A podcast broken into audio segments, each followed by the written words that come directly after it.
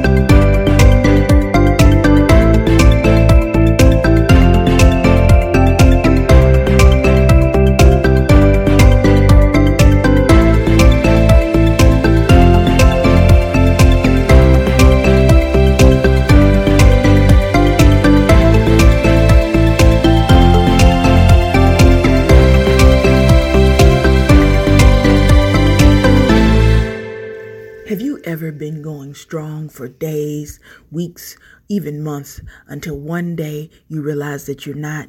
Or have you ever had the experience of a health challenge and think it would be great if I could set my mind, my body, my spirit back?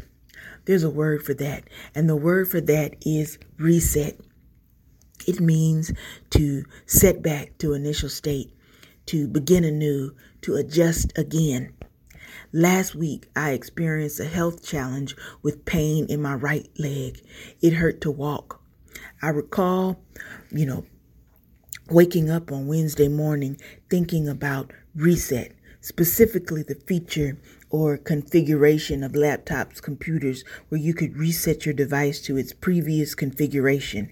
I found myself wanting to set my leg, my body back to that previous configuration where I was not in pain.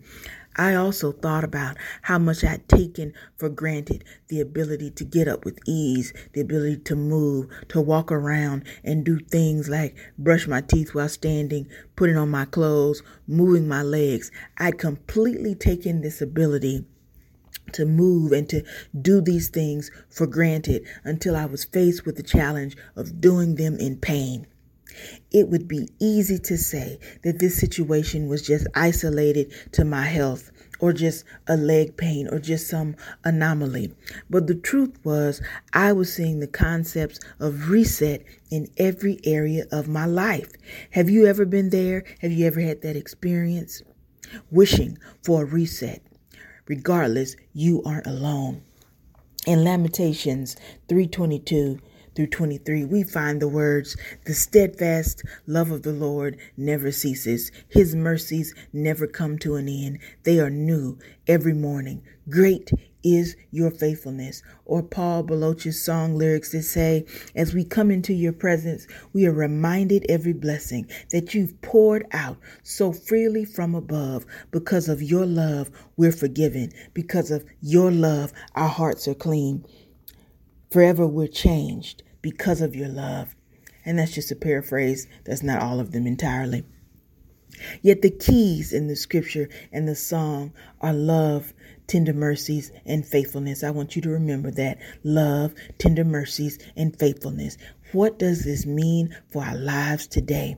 The tender mercies of compassion of God never fail. There are instances of them every day, not only in the temporal sense, but in a spiritual sense as well. They are new, always fresh and vigorous and constant and perpetual. And have you ever thought about what the words vigorous, constant, and perpetual mean?